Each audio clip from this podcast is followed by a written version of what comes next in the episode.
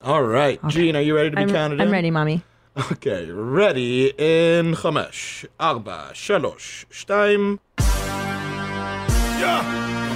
Hey, yeah, yeah. Mm. Where my mom's, where my mom's, where my mom's at. Where my mom's wearing thongs, hitting bongs at. Raising kids, cleaning shits, need a long nap. Where my mom's, where my mom's, where my mom's at. Where my mom's at Oh, oh my goodness. I have such a treat for you listeners. All you moms and mommies and daddies. Dr. Debra Soh is here with me. She wrote The End of Gender, which is about not what you think it's about, which is why she's here with us. Welcome, Debra Soh, Thank doctor. you. Thank you for having me. Man, let me tell you, I I just think you're brilliant. I heard you on Joe Rogan, and then I heard you with Dr. Drew, and then I bought your book, The End of Gender. I bought the physical copy. It sits on my nightstand. I have the Audible book. I listen to it in the car. I've given it to other people. You're just, I think you're so goddamn smart, and I just hope I'm smart enough to talk to you today. I think you give me way too much credit. I really appreciate it. I'm so excited. I'm so excited to be you. here and thank you. So you have a PhD in the neuroscience of sex, Mm-hmm. and now you currently work as a journalist. Yes. So your book, it's so controversial. You've been pulled off the shelves at Walmart. People are so mad. Why is everybody so mad at sweet Dr. Debra Soh? You'll have to ask them. I really don't know. Anyone who reads the book tells me, they say, I don't understand why this is seen as controversial. I don't understand why people say you're hateful, you're so reasonable. The book is so balanced and compassionate. I think a lot of it is that people who have not read my work, they have no idea what I have to say about it. They have no idea what I stand for. It's much easier to demonize someone like me instead of taking the time to actually understand my argument or to read the research that I cite. And I think at some level, because I challenge this orthodoxy, the only way they can really argue with it, because they don't have a point, they can't argue with the research, is to shut me down or to call me names. So that's that's my understanding.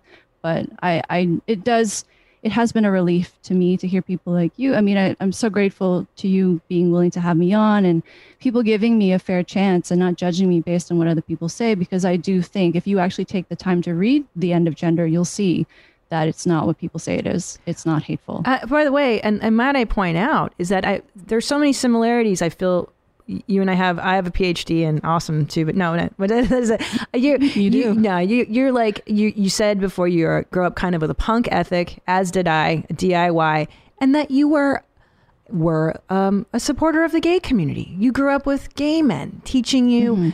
how to be subversive and fun, and like you're you're a huge proponent of of this community. So like people first of all, let's start with the compassion and I feel that reading your book. The compassion you do have for trans people or whatever, gay people, all of those people. There's like love in the book.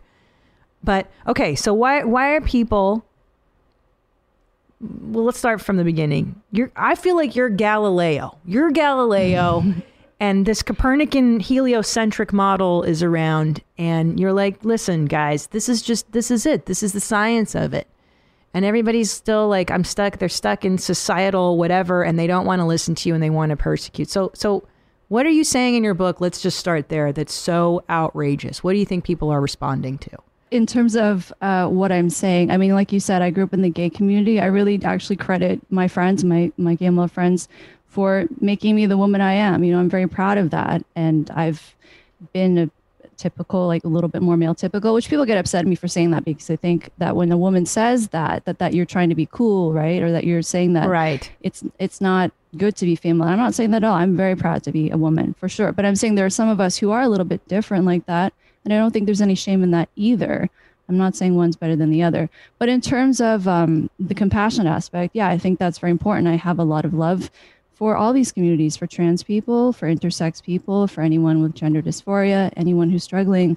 And so I don't think the two things are necessarily incompatible in that I think you can criticize this orthodoxy or the dogma or the anti science movement that's being pushed by people who are really in favor of these woke ideas about gender while still being compassionate. And in fact, I have a lot of people who reach out to me from the trans community because I'm not transgender. I never want to seem like I'm speaking for trans people, and they will say they agree with me and they're they're grateful for the things I say because they say the activists are not representing them. And in many cases, the activists themselves are not transgender. Yeah, that's that seems to be uh, we're talking about this with Ryan Sickler. A lot of angry white ladies. Uh, white ladies tend to be standing up for everybody. Uh, but I love what you say. So you do say this in your book. So basically, if I, I'm I'm paraphrasing grossly, so please correct me, is that you are having the quote audacity to say that there are two genders. There are these things called gametes, right? You either produce sperm or eggs. Yeah. And then there's a spectrum in terms of ho- personality, right? So, so you say like you're a male typical female. I would identify as a male typical female. I'm in a male dominated industry. I'm very, uh, you know, aggressive, whatever. And so, but I, but I don't know. Had I been 15 years old and would somebody have said, "Are you non-binary?" I might have been like, "Wait a minute, yeah," because I'm not a typical female. Yeah, maybe I am. Yeah, I'm like a masculine, so maybe I'm non-binary. So Yeah, or yeah, go ahead, go. Or maybe you would think that that means that you should really be a boy because that's another thing that's happening. You see these girls who are slightly masculine who think, well, I'm not stereotypically feminine. I'm not a girly girl. I don't seem to like the same things that girls my age like. So maybe that actually means that I'm supposed to be a boy. And I'm saying, no, I mean, maybe that could be, but it could also be that you're just a girl who likes things that boys like, and that's fine too. Right. So, what does the research say on this type of stuff? Like, how how many go? Like, I know there are definitely. You, well, we've all seen those kids that know I am a boy. I'm a boy, and I'm in a, the wrong body. I'm in a girl's body, and then they grow up and they're like, oh, what a relief. I'm so glad I transitioned early. And then how many people grow up and are like, oh, I'm glad I didn't transition because I'm like gay. I'm gay or whatever. So this area of research, it's called the desistance literature, and uh, it's seen as hugely controversial. And I don't think it should be, or it's seen as a. Some people say it's a myth. It's not. So all of the research that we have on kids with gender dysphoria. So these are kids who, like you said, they feel like they're more like the opposite sex than their birth sex. They will often say that they're born in the wrong body. Um, of all the studies we have following those kids long term, once they hit puberty, they're more likely to grow up to be gay. They're they're going to desist, so they're not going to feel uncomfortable in their bodies or their birth sex, and they'll be, like you said, happy gay adults. So it doesn't make sense for them to transition prior to puberty, even a social transition. I can explain why. Um, so if you don't let if you transition those children before puberty they're not going to go through that process of their feelings of gender dysphoria desisting and so i understand why people see this as controversial because it could be used as an argument to say no one should be allowed to transition. I'm definitely not saying that. Um, i do think transitioning can help adults. But i think what happens in this conversation is people who have transitioned when they look back on their childhood they see that through the lens of having transitioned and it working for them. So I think in some ways they may be projecting their experiences on these kids and saying, well, because transition worked for me, that's the case for all kids who feel this way hmm. or who voice this. And in some kids, especially in today's climate, I feel like parents, especially, not necessarily your audience, but I think just parents in general are probably a little bit more sensitive to picking up on these cues because this is such a hot topic and it's everywhere. So if you have a child that says anything related to their gender, parents are quick to, to take that and question maybe this means something and, and that they should listen to the child. Well, in many cases, children, I mean, I'm not a clinician. I don't do work clinical work anymore and I don't work with these kids.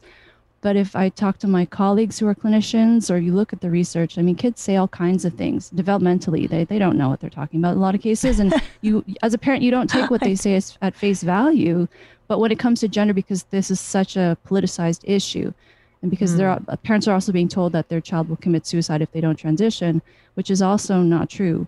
So it's become so it's a it's a topic that no one really wants to touch unless they are on board with the the mandated narrative and so as a result, this is where we are.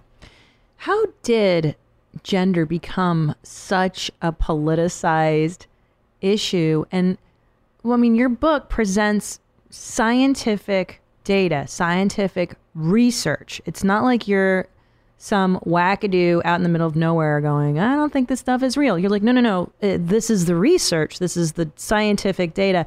How did we get to such a hysterical point in society where we can't even discuss the possibility of these ideas without being, you know, under threat of being canceled? Like I, I'm, I'm a '90s liberal in a, in a way. Like, hey, let's discuss all the ideas. I don't know. Is there something there? Is you know, let's go with it. So how did how did we get here with gender?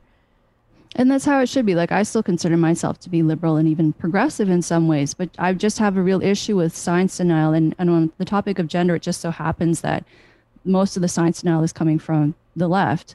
So I think part of it, as someone who was a is formerly formerly an academic sex researcher in the field of sex research, there has it's historically been a fight against conservatives. Not to say that all conservatives have an issue with sex research, but that's predominantly where the political interference has been coming from. So when it comes from the left or your own side, I think sex researchers feel that it's not as serious or that they'll mm. deal with it later. And so that's what happened. It, it's just grown. And then also when it comes to issues around transgender, the transgender community, or anything about transitioning, because there's been a very ugly history of mm-hmm. tension between trans activists and researchers. In the book, I write about a couple of different examples. So, sex researchers who are busy enough as is, just trying to do good science and stay on top of teaching and the university and everything else that they have to do, they don't want to deal with being mobbed on social media or having activists go after them and their families. So they just don't say anything about it. So that's why the discourse has become so slanted now, where anyone you do see talking about this in, in the mainstream, any so called experts are going to be on board because they either don't want to upset the activists or they mm-hmm. know that saying the right thing is going to help them move their career forward. Right. Wow, man, it just it's it's it is it's just wild, and I, I think you really hit the nail on the head in saying that because it comes from your side. You're right that traditionally, historically, you know, it used to be that we're battling against conservatives. It's the right, it's the Bible, you know, thumpers that don't want science and don't believe. And now when it's on your team, you're like, oh, well, maybe there's some is there validity to this? um am i am i an, an a-hole and i think like because i really don't want to be on the wrong side of history on this gender stuff and i you know i make fun of um i listen man these guys know like I my mind I have a joke on my first on my first Netflix special about non-binary because I the first time I heard it I was like wait what? Like wait what the fuck are you talking about? Like there's there's no astral gendered and I'm fucking dog gender and then you're like okay well you know what? Pluto is not a planet anymore. Maybe this is one of those things. Like I grew up thinking Pluto was a planet. That ain't fucking real. So maybe you know i'm maybe i'm i'm insensitive but uh i don't think i am. I think it's it feels it doesn't it doesn't ring true when when you No. see, there's something going on when you see a kid on tiktok being like i identify as an astral gender non-binary the, the, the, the, the litany and you're like how do you know that? Are you sure?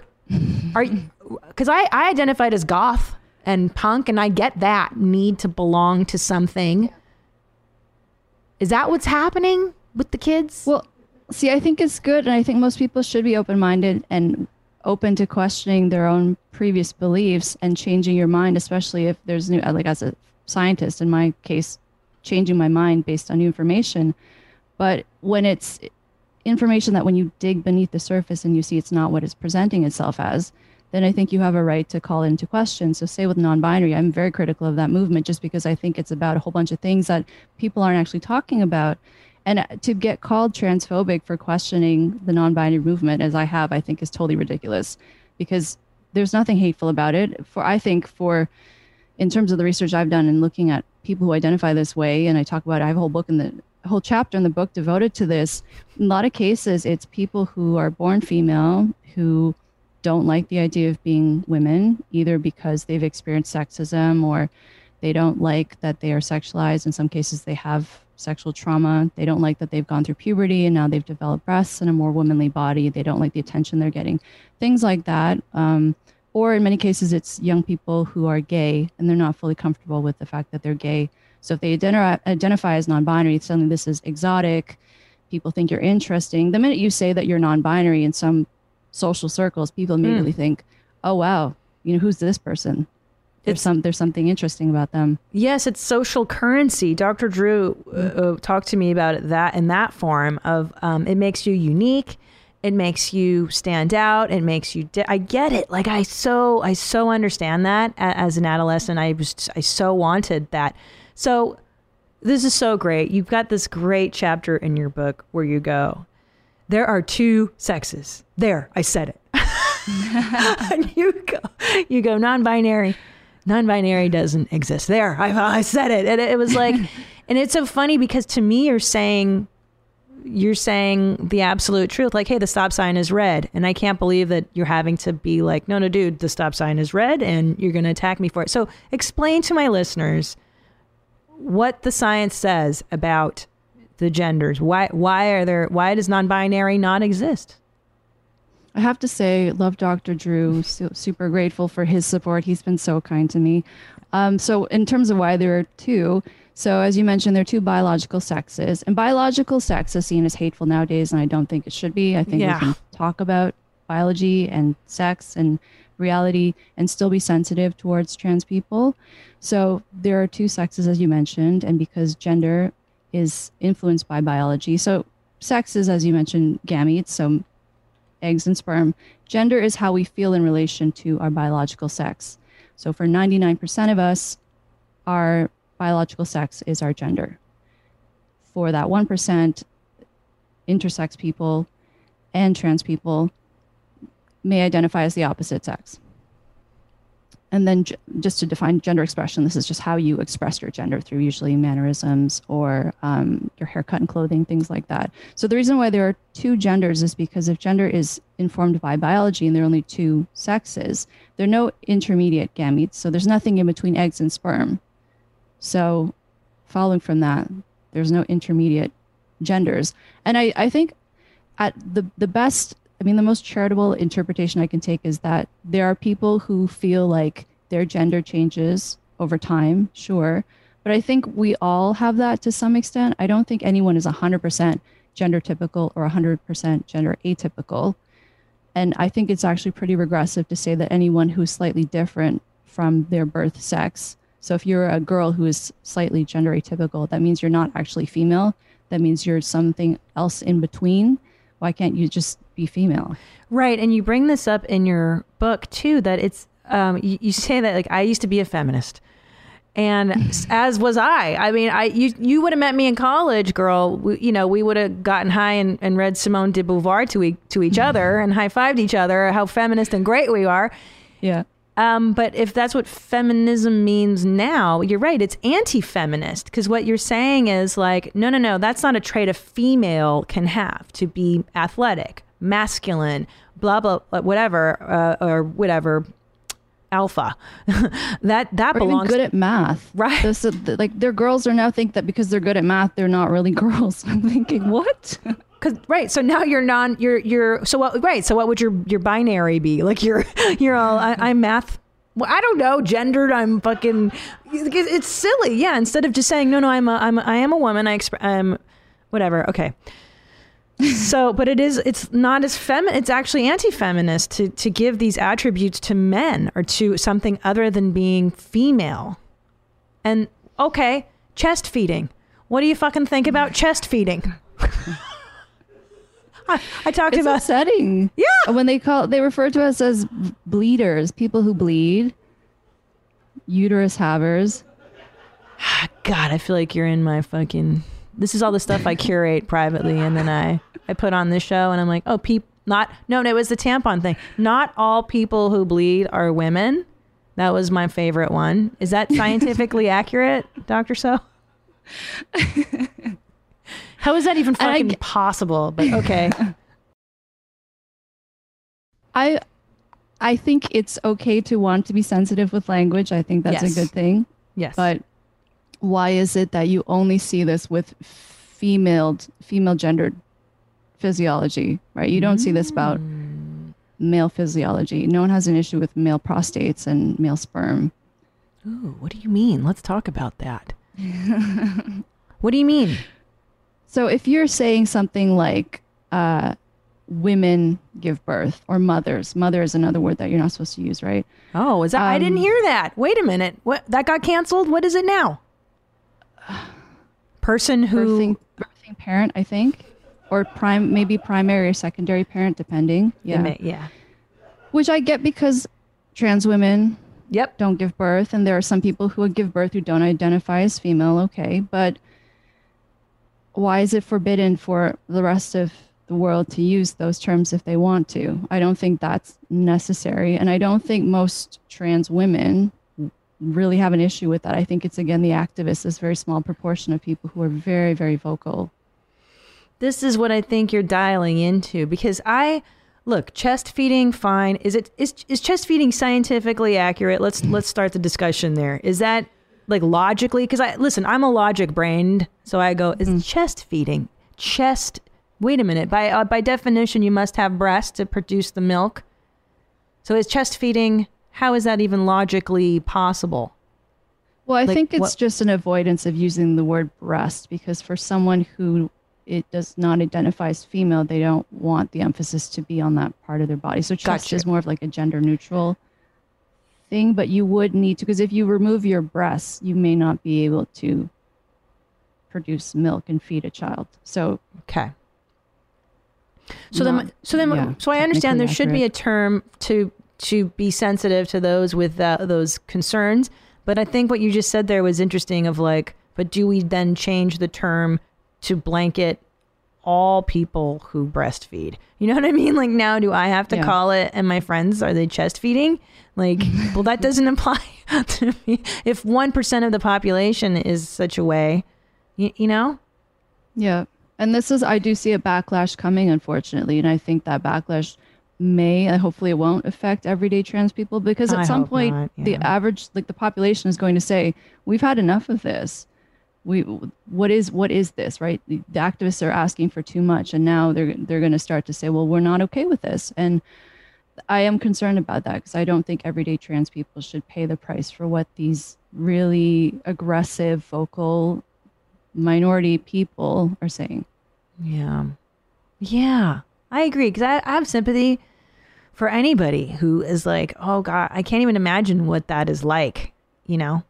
Um, but getting back to children, because this is a parenting podcast. So, like, mm-hmm. uh, people are transitioning their children. Is that, is this what's happening now? Yeah. Yeah. That's tough. Yeah. Well, I mean the the laws are even in favor of this now. So for in terms of clinicians, they can't do anything. They have to affirm a child with gender dysphoria because there are conversion therapy bans in 20 states in the US. In Canada, we are about to criminalize any therapeutic interventions that are not early or affirmative. Wait, So- what do you mean? What, what does that mean? So I, I should also clarify with conversion therapy. So I am not in favor of conversion therapy for sexual orientation because that does not work. So attempts to change sexual orientation, so to make someone who's gay or bisexual to turn them straight, that doesn't work. It's not ethical. But what the activists have done is they've conflated attempts to change sexual orientation with therapy that tries to understand a child's gender, and they also call that conversion therapy, even though gender identity is not the same thing as sexual orientation, because children, their gender identity can change over time because they're young, they're still developing. And as I mentioned, with the research showing that most kids with gender dysphoria are going to grow to be comfortable in their mm-hmm. bodies. So activists have have lumped in gender identity into these conversion therapy laws so now clinicians cannot do a proper assessment. So if a child comes into them and this child says that they have they have gender dysphoria if they want to transition they have to essentially take it at face value. They can't question it. Which, which, okay, so which leads to a concerning thing like how do, what's the criterion upon which we allow the right cases to convert, right? Like there, like what is there, is there a criterion besides face value at this point? Well, in an ideal situation, before this became so politicized, a good clinician would monitor that child over time and hmm. see how do they feel as they get closer to puberty. You know, how are they feeling in terms of their their peers and are they once they start dating and things like that developing crushes because a lot of these kids once from the research perspective once they start to develop crushes and date they grow more comfortable in their bodies and they actually like the bodies that they have. Um, but now you you can't you can't even suggest that. You can't even say that gender i mean in the book i go through nine different myths and there's another myth that sex, sexual orientation has nothing to do with gender identity. So you can't even talk about romantic interest or anything like that because if these kids are are going to be healthy gay adults i think a more useful conversation is to say it's okay if you're attracted to people who share the same sex as you that's perfectly fine right instead of because kids then interpret that as a sign that they're supposed to be the opposite sex so if you have a little boy who's attracted to other boys, he thinks, well, maybe I'm actually supposed to be a girl because I like boys. And so now in Canada, if a kid goes to the doctor and says, "I, I am attracted to other boys, and I think I'm a, a girl," the doctor is allowed, or now just goes like, "Here's the medicine. We're gonna here's estrogen. We're transitioning you." It depends on the age. Um, so yeah, the, a clinician can face once this bill gets passed, which I, I don't see it not being passed because even conservative politicians are backing it. Um, a clinician can face up to five years in prison if they if they don't go along with it. So, um, yeah, it's it's pretty scary. And I think too, as a uh, there was this great viral meme being passed around Instagram today of this teacher. it's like, and we can't even teach our kids basic grammar, and now they're being taught they them as pronouns. Like, like it's not even grammatically correct. I can't even teach this. And he, and I think too, the concern is is like, is there is this too young to be teaching this stuff to small children? Like to at least in California now, we're we're teaching this gender identity stuff pretty early, from what I'm hearing. Like in the kindergartens, is is that a is that a great idea?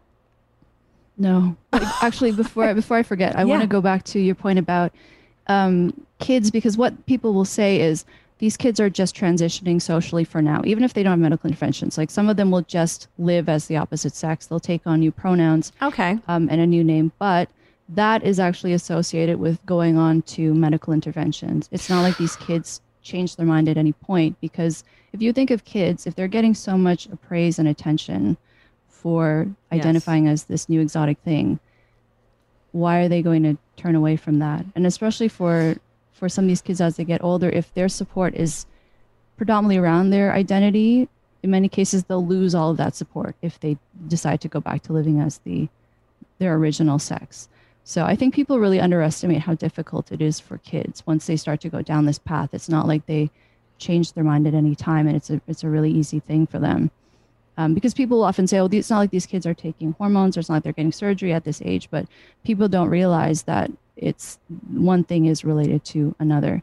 But then, in terms of the education, I think it's completely inappropriate. A lot of the education I see in terms of gender, um, what's being pushed on these kids is not factually accurate. They have all kinds of nonsensical ideas, like like you mentioned with gender fluidity, or gender being a social construct, or saying that gender to traditional gender norms, um, or that there are, are hundreds or even billions of genders. yeah it's so it's so um but here's the thing like you know you you i read simone de beauvoir I was a good feminist in college and she believed that f- uh, gender is a social construct. There is some of that. I'm so confused. So you know like how Well, much a- you know there are cultural influences because people who get mad at, at those of us who say gender is not a social construct they'll say well it's not like it's not like um, they'll say that we only care about biology and that's not true. I would say that culture plays an influence in terms of determining what is masculine or feminine. Aha. So but whether you gravitate towards what's masculine or feminine regardless of whether you're male or female is determined by uh, hormonal exposure in utero Right, I've heard of this. right. Whether whether you have testosterone washing over you as as an embryo or whatever as a developing fetus, right? Like like you and I, were I consider us to be masculine females, right? What did you call us? Male typical. So do we just have more testosterone washing over us in utero?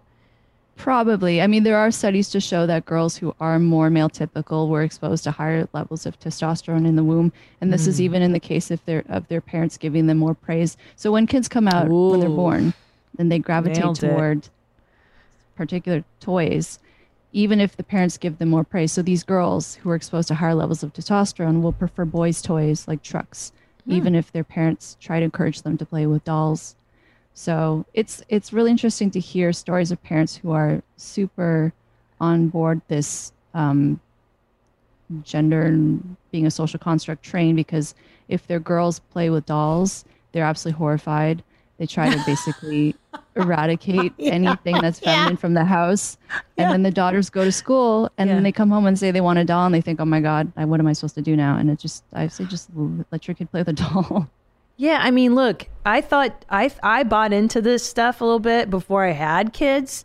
Let me tell you, you cannot affect that shit. Like my little boys are savage boys. It is trucks and dirt and throwing stuff like no amount. And I did with with my older boy. I was like, "Here's a doll," and he was like, "That's cool." Just threw it down. Like there's you, you can't, dude. There you you can try, but you can't. So here's one thing I, I was trying to understand in your book. How does how does biology affect your gender expression? How does the biological stuff affect your gender expression? So if you are, um, let me, what's the best example? Say if you are female and you are um, exposed to higher levels of testosterone, gravitate toward more male typical things, things that boys are interested in. The way you express yourself, you're probably going to be more masculine as well. So say in terms of the clothing you wear, how you wear your hair, maybe you'll shave your head or cut it short. Um, you know, be punk. Yeah. Wear Yeah. Doc Martens. Did that? Yeah. Yeah. Badass like that. Yeah. So, So, or so- conversely, if it's a if it's a boy, say exposed to lower levels of testosterone, he might be more feminine. More feminine. So it is it's a hormonal thing how we gender express ourselves. But that that is the tabooness of right? That's the crux of all of this. Why it's so taboo right now to say that it's Well, it's science. Well, they don't want to say it's biology at all. They want to say that everything is totally socially constructed, or that everything is completely due to um, cultural influence or parents or the media. Right. And the reward of doing that, right? And I understand the intent because if you remove biology from, let's say, how a woman is or how a man is, I think the theory was to free us from those boundaries and limitations. Right? Like, oh, mm-hmm. I I can I can do anything. Like, yeah, but but you're still you are still tethered to your biology and it's not always a bad thing. Yeah, I mean, I don't think it's necessarily. I don't think we have to deny biology to promote people being able to free be free to do whatever they want. Yeah. Um, I don't. I don't know why we ever have to. I think it just becomes an easier argument to make if people just deny the reality of that, because there are people who will latch on to these studies and say, because biology dictates whatever, this is a justification to say Mm. that women are inferior or women are not as capable at doing whatever that it is that men do, which I obviously don't agree with. But I think it comes down to in a lot of cases people just they don't know anything about the research, and I don't don't blame people. I mean, I probably wouldn't either if if this was not my job. But I I don't think it's fair or right that what you see happening now in the discourse is that people who have actually no idea about any of this, these studies are being given a, a platform or in some cases being allowed to speak over legitimate scientists. Because you'll see like in terms of the news coverage they'll say that pre- prenatal testosterone is a myth. And i'm thinking how can you deny these are thousands of studies showing that the, this there are effects there. You can't just say it doesn't exist. That's, it's not magical thinking. But that's what we see happening now. And that is because so so this these studies that do promote this way of thinking are what's going on there these are scientists who are drinking the the kool-aid or they're afraid to be shunned? What what is going on? I think both. I think for some of them, they think this is going to bring about positive social change. I think it's a little bit of a joke if they think that denying science is, is in any way good for society. I think it's actually pretty patronizing to say that they they feel that they have to contort facts to bring about what's good for society. Why not let people in society figure that out for themselves? Right? I, I don't mm-hmm. think it's their place to hide information from people and lie about what the truth is to bring about whatever the ut- utopia that they have in mind is. But I mm-hmm. think also a lot of scientists are afraid, and especially for men and white men, they they really can't say anything about any of this nowadays. Like my colleagues who are world experts can they you can sense there's there's reluctance on their part to criticize any of this because they get dismissed as being sexist and racist, which has nothing to do with it. I know. God forbid. I know. Oh my God.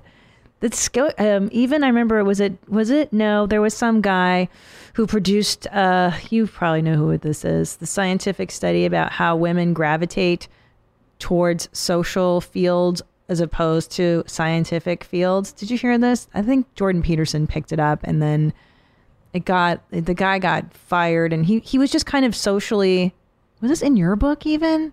Oh, I might. Yeah, James Damore. Yeah, because I defended him.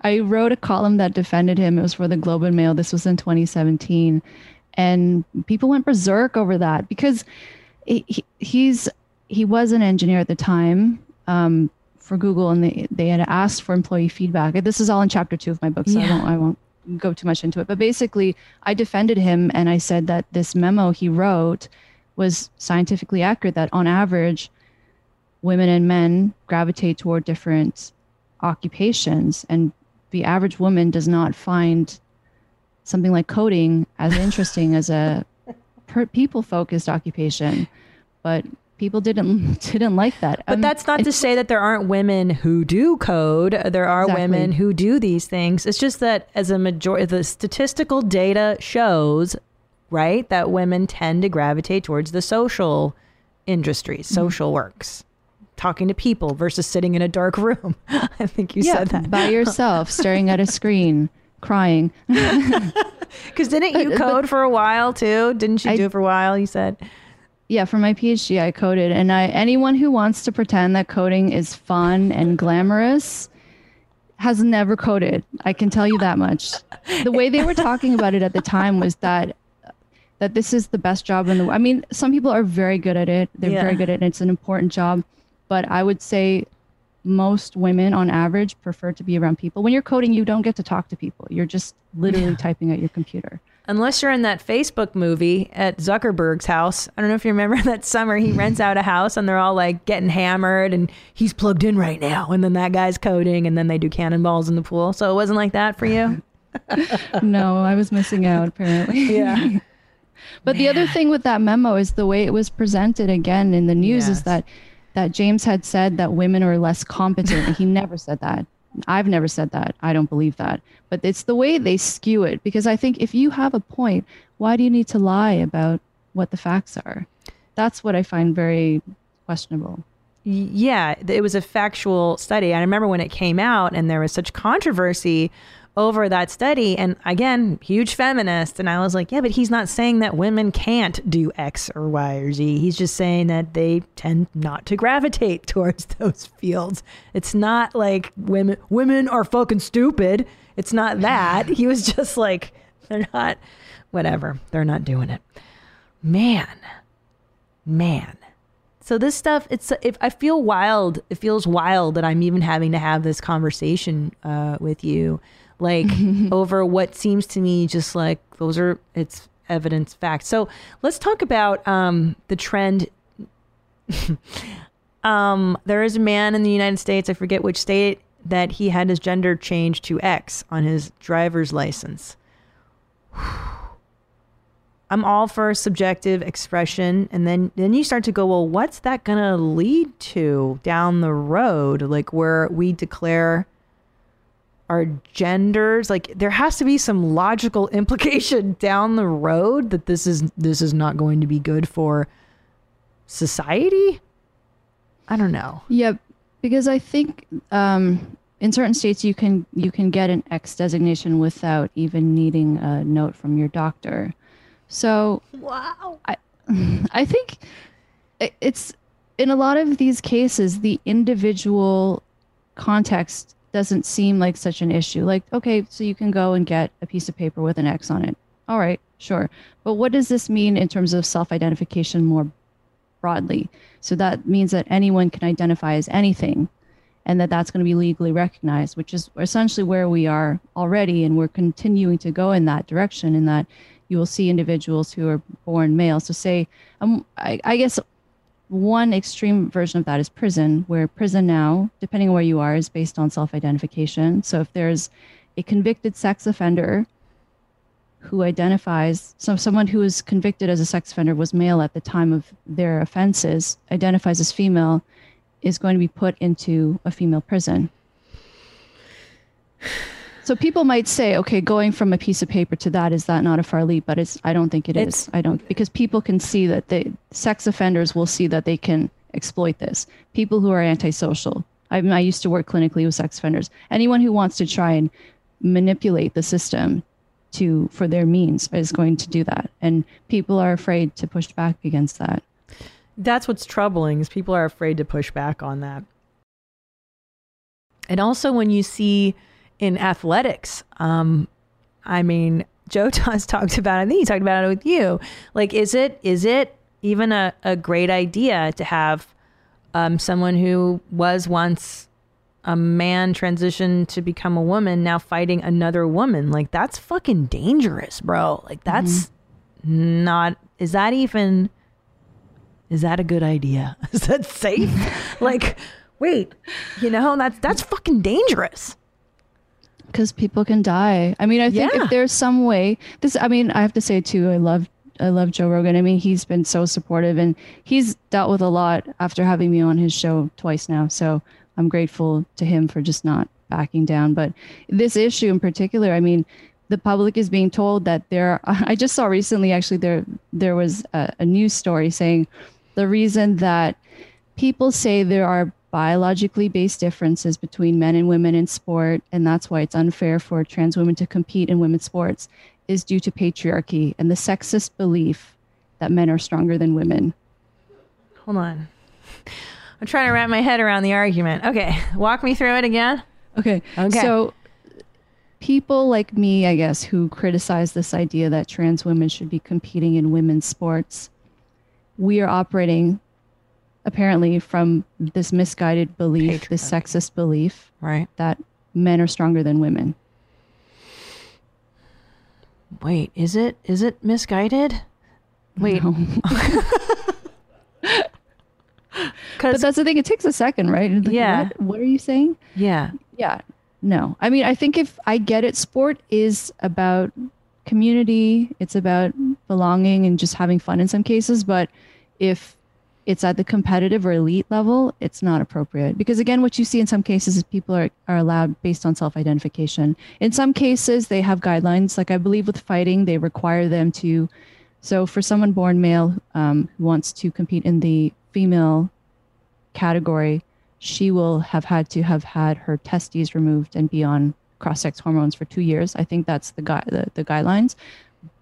But it's still questionable. Does that override physical differences or a physical advantage? right. The the musculature, as George Takei says, musculature of a male physique. Right. I mean, the muscles alone. Um, I'm pretty sure if I took my husband's testicles off, like.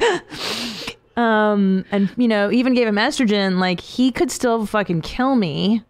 He could still kill me. Like he's just bigger than me and taller and, you know, he's a fucking gorilla. Like he could kill me. Well, I mean, you just watch these competitions and you see, I mean, it's very difficult to turn away and pretend you're not seeing what you're seeing when they're competing against these girls. It's not fair. No. But again, it's considered, you know, uh, whatever anti trans rights, I, I guess is what I would be if I was like, hey, I don't know if this is a good idea. Is this safe? like, But most most trans women are not on board with this. They're saying, oh, please Oh, do wow. not say that we want trans women to be competing against in the women's divisions of sports. Like they're not at, they're not even asking for that. So you're this is the best part. So the trans you're telling me, let's reiterate, the trans community is not being like, we need this to happen, Karens of the world. We want the Karens to unite and and get this done. So no one's at, no one's asking for this shit in that community. Well, I don't. I don't want to speak for them, of course, Right. and I don't want to say that this is everybody in the community. But the sense I get from the number of trans women who reach out to me telling me this is that, or or they at least think it's unfair and that there should be something in place to make it more fair. But my sense is Oh, most are not asking for this. They just want to have the right to transition and be left alone and be respected. And I am totally on board with that. Totally on board with love, support, compassion. Of course.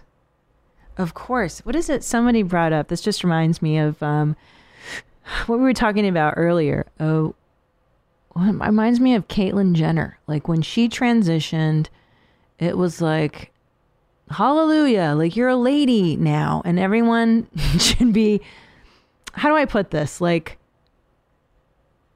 I don't. Why do I feel like oh that's all it takes to be a lady? Like you, you're part of this club now, and it, and she became like woman of the year and stuff. It didn't. It it's like fuck you. Like you're not really. Maybe I'll cut this part out of my podcast. what I'm trying to say here.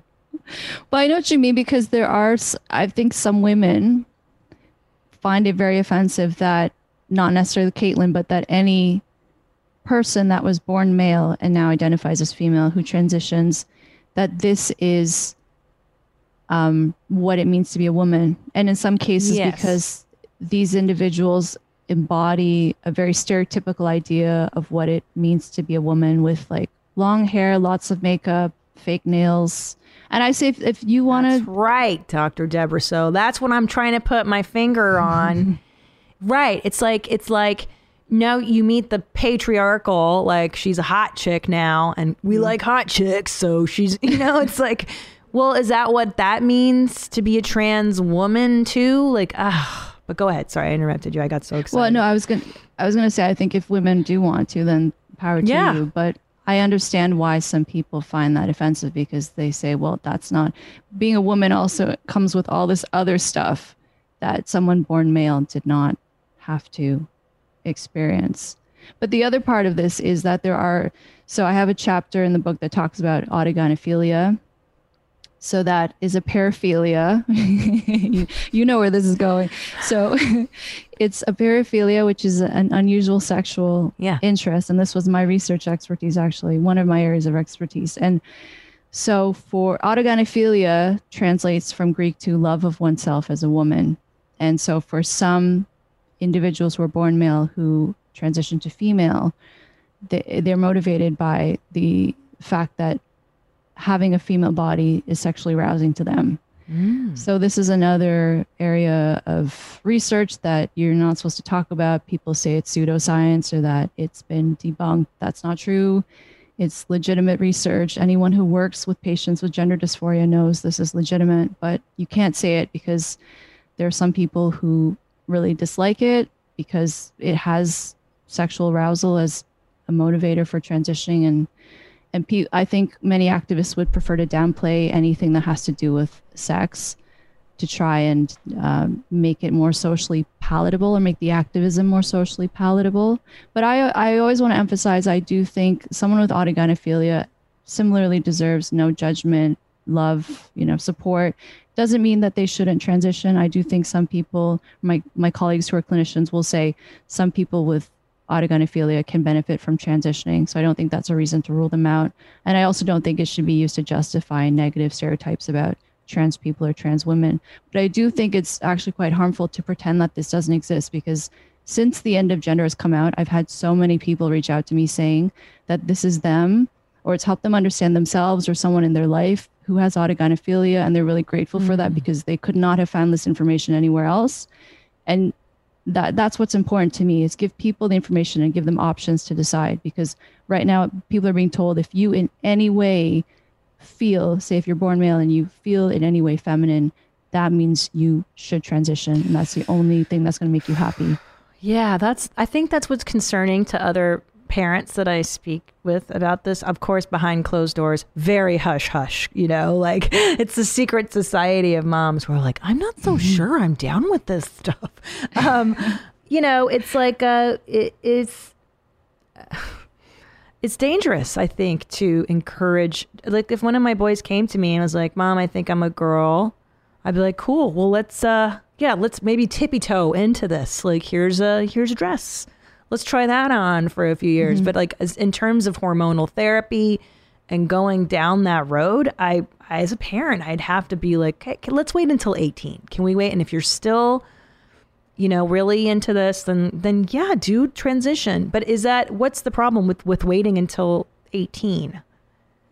Well, I guess because it is time sensitive. So if a child Oh, undergoes right. puberty and then they realize that transitioning would have been better for them, then it's going to be more difficult for them to Yes. live as the opposite sex. But I would also just in the same vein with autogynephilia, what you're seeing now is that adolescent boys. So when this, when pe- children, I don't want to say children, when adolescents start to become sexually interested, or when once they've gone through puberty, and that awakens in them. So for people with autogynephilia, that's usually when it starts to happen. So now they're immediately being told that they are actually trans women, when in some cases this is just uh, Their essentially thing. it's a kink, it's a sexual kink. Do you think some of this stuff, this hysteria, um, is is kind of it is is it related to just an American puritanical view of sex in general? Is is we're so afraid of our genitals? cou- I mean, it could be, but I because I think the, the sense I get is the activists are predominantly extreme left, but maybe because they're they know that if they downplay the sexual aspect, they're going to have an easier time winning people over. That's probably where it's coming from. In my sense. I have a question for you. You mm-hmm. just to explain to people listening, and they're like, "But Doctor Soh, okay, you're telling me that there's only two genders, but what about those outliers? What about these? There's like communities of people, right? You mentioned, I think, in India called the I don't even remember what they're called. Like these, Oh yeah, yeah, the hijra. right? Like what about these people, these outliers? So let's discuss that. What about people that might have ambiguous genitalia? Is that what you would call it? Or Right, yes. mixed intersex. Yeah. intersex? Yes. So I have, I think this chapter three, when I talk about those um, examples, what I love is a lot of people will say that my book does not cover certain things or does not certain, cover certain criticisms when it does. So that I have a chapter devoted to that because people always, they will tokenize the intersex community and say, these people show that sex is a spectrum because in, intersex, this is a condition where someone is born with both male and female anatomy, um, reproductive anatomy. So most intersex people, however, prefer to live as either male or female. They don't want mm-hmm.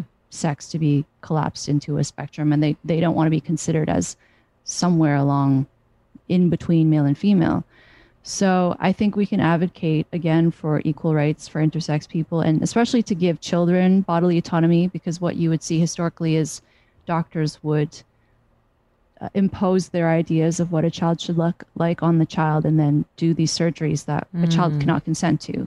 So I think we can say, well, don't do that, but at the same time, sex is binary. Um, and also, intersex people are as many as 1% of the population. That's still a very small percentage of the population. And then it becomes a question of should we reconceptualize anything in life based on a very small population? I mean, it's, it doesn't even have to be about intersex people, it could be anything. Like an, an example I give in the book is some people have fewer than 10 fingers. Are we going to reconceptualize how many fingers people typically have? It Right. doesn't make sense. Well, that is interesting. Yeah, sorry, go ahead. I was just going to say that it's just a, it's a wider ideology I see of, of people who just want to reconceptualize everything in our society for the sake mm. of doing that. Yeah, I agree because when you when you say that in your book, you you do bring up the the intersex when a doctor would say, "Okay, this child is born with both genitalia. I'm going to choose for that person. I'm going to construct a vagina. I'm going to construct a penis." And then that poor person grows up and they're like, "Dude, I don't want to be a man. I don't want this penis." Like that is horrible and like that's so sad that that happens. Mm-hmm. But I think didn't you say statistically, factually that doctors like 99% of the time correctly identify people's Yeah. sex? Because now they've changed the nomenclature to say instead of saying biological sex or birth sex, they say sex assigned at birth, which is not accurate because sex is not assigned at birth. Sex is what it is. But they've worded this to make it sound as though the doctor's arbitrarily deciding at, at, at birth what sex a baby is. But again, like you said, 99% of the time, the doctor is going to be right because intersex is such a small percentage of the population. But parents are, I think some parents think that it's much more common. And so this, that's why this language makes sense. But it's, again, it's purely ideological because they they want to come at it from this perspective of nothing is real, nothing can really be determined. Yeah. Yes, it's anti-scientific and anti-logic and reason. And and it I guess it come does it come from I'm, I'm trying to piece all this stuff together. Is this from this idea of the include the inclusivity stuff? Like everybody's inclusive. We're all inclusive. And I think you and I are like absolutely dude, like join the party. Yes, let's do that. Um, and I think the rejection of white male European concepts of of like you know x and y and determining stuff. And the majority if it's something doesn't function in a majority fashion like in that that philosophy i forget fucking my brain is fried because i've been living with my kids in a hotel room for a few days. But um pragmatism right? American like if something makes sense if, if it serves the majority of the population let's do that but that whole way of thinking has been identified as white male patriarchal bad bad logic reason science thinking is male. Mm-hmm. It's patriarchal it's bad it's colonial colonialism at its finest. Fuck that. Now we're going to go here. We're going to create this new frontier where everybody's included everybody but to the expense of the majority. Is that is this is this what's happening big picture? So so that's why you'll see like as identified at birth well you're like no dude if 99 out of 100 times it's done traditionally correctly why are we catering to the minority? Yeah, that's that's uh, what I see it as. It's part of the same push in that, and I think when the day comes, if the day comes where everything is exactly as they currently want it to be, they're going to push even further from there. It's it. There's never going to be a point where there's an equilibrium. But as you said, it's it's also just the the the anti-science, anti-reason aspect. They treat science as though it's completely arbitrary and that subjective experience is more important or your own so-called personal truth is more important it's really worrisome because I didn't ever think that I would see this happening. It's taken over academia. I have a chapter in the book dedicated to this about cancel culture and academia. It's taken over the hard sciences. And so the point to the point now where when studies come out, I mean, the most common question I've been asked the last couple shows I've done is how do we even know when science is real now? Because you know that it's been compromised and that there is ideology in it there, and uh, it's it's really difficult, I think, for for people to trust that anything that's being produced and that claims to be empirical or based in evidence is actually that way. But then your point about third gender societies or cultures, those individuals, if they were being viewed in a Western context, they would be gay people. Hmm. So hold on. Mm-hmm. They would just be gay people or would they be trans gay? Sorry what category? Are we non-binary? Are we Um, so if they, if you have, say, mm, an example would be uh, the Fa'afafine in Samoa. So these are people who are born male, but they're more stereotypically feminine, and they're considered a third gender. Mm-hmm. But they, if they were in, say, North America, they'd be considered gay men, and in Fa'afafine, they're, con- they're or in Samoa, they're considered a third gender. They're not trans women. They will say we are not women. We are in between. So you'll see sometimes people will point to them and say these are trans people or these are this is sign that gender is a spectrum. But again, it's it's just that that these activists want to jump on anything they can to justify whatever social change they want to push. yes it's a it's a whole agenda man and then so what is the Fa'afafine scientifically what what do we what is that then what do we call them? Uh, they are born male, but probably less masculinized in the womb, which is why they're more feminine. So they're just like gay men and yeah, Fe- feminine men. Wow. Wow. Yeah. yeah, man, it's it's uh and like I- again, I went to school in San Francisco for undergrad and like I I grew I was just lucky to be in SF during like the gay heyday, man. Like it mm-hmm. was there was trans dudes, there was a dude wearing pedal pushers at my school and like you know what I mean? It was like it was just it was so cool and it was so free and so and now i feel like this constant labeling and putting people into category like i'm a this and i'm a that i'm a that that that the that the, that that it tends to I, I feel more divided than ever this constant labeling and labeling and eh, da, da, da, da. and it's so authoritarian too which Ah. i you know prior to that it's very i'm very much a let, live and let live type of person. And i think do whatever you want as long as you're not hurting anybody. Yeah. But it now it's to now it's to the point where it's like you have to do this. And we're not it's not just about mutual respect. It's about okay now we're going to go and put this into law. So you have to do it. And if you don't we're going to try and ruin you and call you all these names and smear you. And it's it's completely i mean it's unnecessary.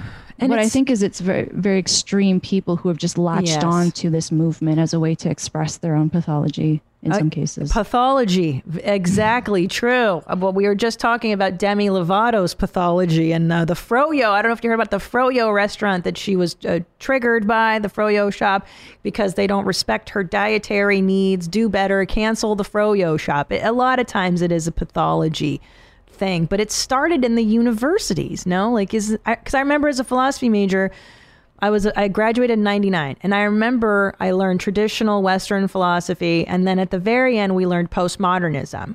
And so I I remember the teachers being like, "All right, there's this wacky shit out there. it's called postmodernism. It doesn't make any fucking sense. It's not logically coherent." But here it is. And I remember hearing that this is the beginning of the critical race theory. This is the all, all this stuff that we're hearing, like marginalized, like Derrida, da da da, all this stuff. And now I, I had my head down for 20 years living my life. I put my head up and I'm like, oh, this has become like mainstream thought. And the universities are pushing this shit. And now the kindergartens, it's even started in kindergarten. Um, all this, these we, this, it's like the upside down. It's just being perpetuated and perpetuated. Yeah they were smart to do that so go ahead Yeah, no, no. Tell me they're smart to do that. Now it's infecting the science community. And once you kill the scientists, remember we mentioned Galileo at the beginning. like that's it. Your society's fakakta. Yeah, because what you have now is all of the, the kids who are indoctrinated in university, they go out into the world and they get jobs and they get promoted in their jobs. So now this is why this is so widespread and it doesn't matter what industry you're in, you see this ideology there.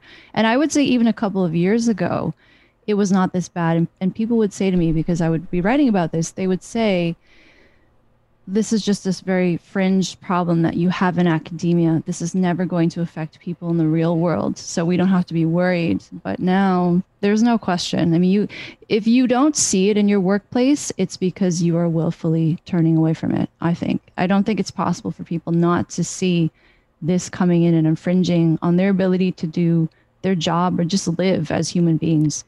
Yes, and again, I'm I'm all open to these ideas in some regard. Like, oh, that's that's really thought provoking, or I never thought of that. I wow, like yeah, l- enlighten me. But then when it's becoming a mandate that you must speak the new speak, you must do, you have to do this this way. Then it's like, yo, is this America, bro? Like I thought we were still allowed to have different ideas, and I can respect you, you respect me. Like, dude, this is funky. Like I'm I'm not about that life. You're a sex scientist. Before we let you go, I, I really appreciate you giving me your time. Like, it's just such a Oh, dream. of course. All my mom friends were all like frothing, just so excited that I was going to talk to you today. And Thank so, you. you've Thank you to your mom friends too. girl. It's I feel like it's an undercurrent. It's like we're this. I'm the secret society of moms who are like, dude, are you? Do you understand this shit? Like, what is going on? I'm not sure I understand this. Like, I want to understand. I, I want to know. Um, you have a PhD in the neuroscience of sex. What's the craziest shit you've heard? There's a lot. Oh, I don't know. Let me think of a good one. Okay, I'll start you off. There's yeah, go ahead. Go ahead. there's actually so paraphilia is my favorite. I've I've one. listed a couple of par- my favorite paraphilias. There are people actually coulrophilia. This is a paraphilia for for clowns. So people who actually are are sexually attracted to clowns, and that's there. So if you have a true paraphilia, this is your sexual preference. So this is what you need in order to be fulfilled sexually. Wow. And I've seen clown porn. I had a friend into this. So, but let me ask you, so how how do fetishes how do fetishes start? How does it come to be that one becomes attracted to clowns or dirty diapers or whatever? There is, so we need more research to know this definitively, but there is likely a biological component. So my research was using brain imaging to understand paraphilias, and so it's it's it was previously believed that they are learned, so through whatever experience in childhood. I think it's likely a mix of biology and experience in terms of people who are paraphilic probably have some sort of underlying um, predisposition biologically, and then whatever it is that they gravitate toward is determined by early experiences. So with paraphilias, I say whatever you're into, that's cool, so long as it's consensual. That's Yes. no one's place to judge. Man, I just finished listening to a podcast about an adult baby diaper wear, and I'm fat. I'm like, I love these kinks and stuff. You know, I just, I love it. I'm so vanilla. So when I hear So it, yeah, the irony, right? That the Yeah. the PhD in sex is like, I'm, I don't care. Um, but I, but to hear this man on this podcast talk about his excitement when he puts on a diaper. I mean, Debra, it was like like I have never been that excited about anything in my life. And he was like, I put the diapers on and I feel alive inside. So you're telling me there's a biological component that makes one inclined towards paraphilia in the first place, right? Yeah. So there's an, an initial genetic thing. So it's your reptilian wiring that's like, I don't know, dude, there's going to be an object in my future. I don't know what that special something is. And then, and then, okay, so then is that kind of an, uh, uh, uh, obviously, is that a misfiring for like wanting to reproduce with another person? Like, does that, you know what I mean? Like, does that, that, that's counter biology then? Cause then you'd be gravitating Right. towards an object versus a person. Wouldn't that endanger the human, you know, procreation stuff? Right. That's one thing. That's one reason why I found them so fascinating because it's. I would. I want to understand why is it that people find, in some cases, like you said, these inanimate objects or behaviors that don't really make sense from an evolutionary perspective. Why is that the thing that they like? Because that doesn't. It's not going to help them procreate. But something like a ba- uh, adults, baby diaper lovers. There's a probably a masochistic element too. So it's that humiliation so sexual masochism is being turned on by being humiliated or suffering. So for some people the idea of of being infantilized is embarrassing for them i guess did, did he talk about whether he liked people caring for him because mm-hmm. that can be part of it mm-hmm. too yeah Mhm. So then he told he talked about the that there are littles, there are people who like to be in little space, like they do age regression play is the what the phrase that he used. And then there are adults, like the people who love to take, you know, be caregivers to mm-hmm. the littles and like change the diaper and and all consensual, obviously they're all adults and they have like rules and guidelines and such.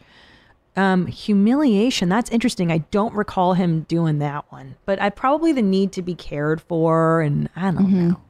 So, so it's cool too when you see if you see their um i guess you would call it equipment like the cribs are huge have you seen and the building blocks are huge I love it, and and again, like this man's enthusiasm, the love of the game. You're just like, man, if I felt that way about anything in life, like he's so lucky that he's like he knows. So, so like for vanilla folks like us, though. So we're just like, hey, I'm like I'm I'm pretty stoked about missionary, but is that because But like should I be uncovering a deeper layer or is that just my like am I socialized to be not curious? Am I am I somehow traumatized into not being more curious?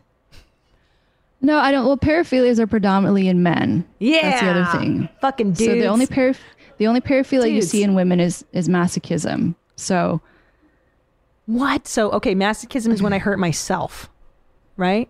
yeah but not all women it's just of paraphilias the only one that you tend to see in women is masochism um, but i think that's totally fine if you're happy and you're content then there's nothing wrong with that So what are these broads like? These are the ones that are into being hit. You, they the women they like to be hit. Is that what you're telling me? they could be into like BDSM is very common. BDSM is not true masochism or sadism because there's consent involved there and boundaries. Wait, it's not true. It's not true. Well, it's not like hardcore real sadism masochism because with BDSM it's usually more role playing versus masochism say or sadism what's what's sexually arousing is that the person is actually doing these things and causing pain and suffering. So someone who's a sexual sadist, obviously I don't agree with this because this is not consensual, Yeah. but they they find it arousing to seriously hurt their partner or cause their partner psychological suffering. But in BDSM, that's just a role play. So you put it you're Aha. not uh-huh. really trying to damage your partner. So what's going on there when someone genuinely wants to harm their partner? I guess it depends. It's hard to say without actually talking to a specific person, but it can be antisociality. It can be um, trying to think of the patients I've seen. Some kind of psychopathy? Is that? Yeah, it could be that. Um, it can be there's something called coercive paraphilia. So these are men who prefer coercive sex to consensual sex, but that's a little bit different from sadism. But you will see those together. It's a pretty scary mix, actually. Um, when you see Scary Not really but the fascinating. uplifting topics, but yeah, I love it. I, hey, it's my fave. I mean, let's go to the dark side of the force. That's what this is all about.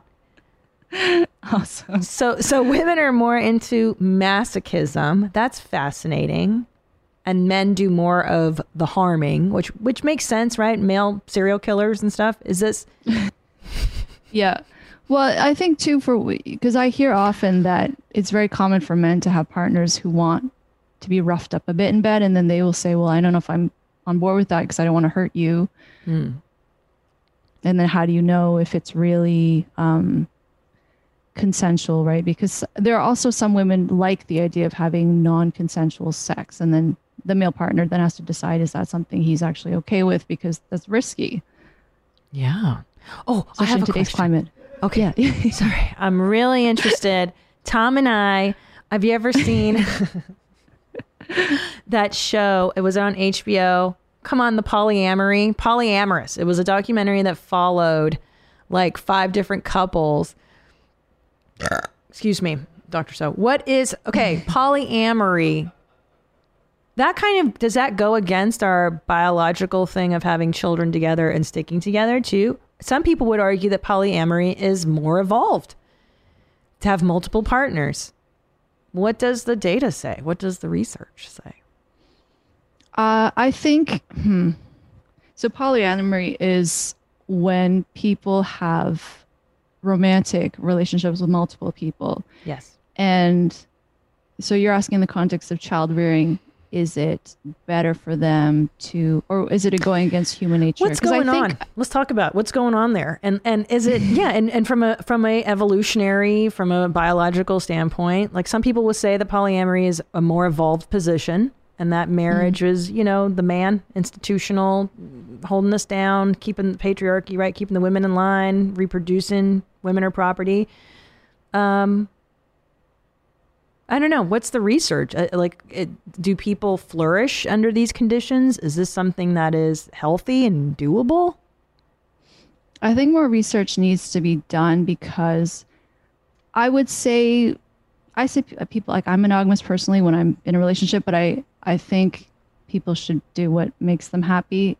Although I think jealousy is a, a huge issue that many people who go into polyamorous relationships they have to be able to manage the jealousy and i think some people go into it not realizing. Because you see this now with young people especially are told that like you said it's enlightened to, to be poly. And i think some people are able to manage it and are able to have healthy relationships but i think a lot of people really underestimate how um, real that emotion is. And it's been beneficial to us to have jealousy when our mate at the thought of our mate going and, and being with other people but I think also for women who say that it's uh, a patriarchal thing, it's I would say to be in a monogamous relationship or to have a partner who's committed to you from an evolutionary perspective, it would probably be better for your offspring because you know he's not going to run off with someone else and leave you with your children, and you're you have to raise them and fend for yourself. So this is the same trend of people who are going in and saying, okay, everything needs to be turned upside down. Sexual orientation is fluid and all this other stuff. That's another chapter I have. but- Yes. Talk about that real quick. I know. I'm, I want to keep you here all day because I love you. Gender fluidity, sexual fluidity. I remember reading that book uh, in the 90s. Sexual fluidity. Women are allowed Yeah. to be sexually fluid, men, not so much.